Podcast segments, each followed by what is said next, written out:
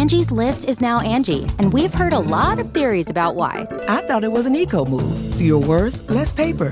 No, it was so you could say it faster. No, it's to be more iconic. Must be a tech thing. But those aren't quite right. It's because now you can compare upfront prices, book a service instantly, and even get your project handled from start to finish. Sounds easy.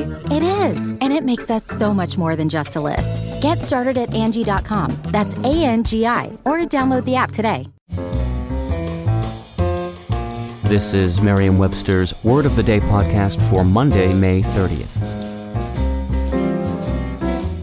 Brought to you by the new Merriam Webster's Advanced Learners English Dictionary, designed for students and teachers of English as a second language. Learn more at learnersdictionary.com. The word of the day for May 30th is enfant terrible, spelled as two words as they would be in French E N F A N T T E R R I B L E. Enfant terrible is a noun that means a child whose inopportune remarks cause embarrassment. It can also mean a person known for shocking remarks or outrageous behavior. It also means a usually young and successful person who is strikingly unorthodox, innovative, or avant garde.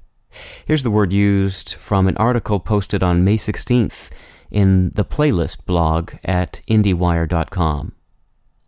Considering the horrors that some authors get put through with film adaptations of their work, literary enfant terrible Bret Easton Ellis has been fairly lucky.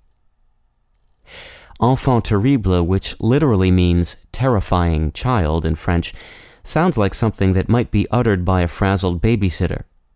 Indeed, when English speakers first borrowed the term in the mid 19th century, it was used in reference to children, specifically to unpredictable children who blurted out outrageous remarks that embarrassed their elders.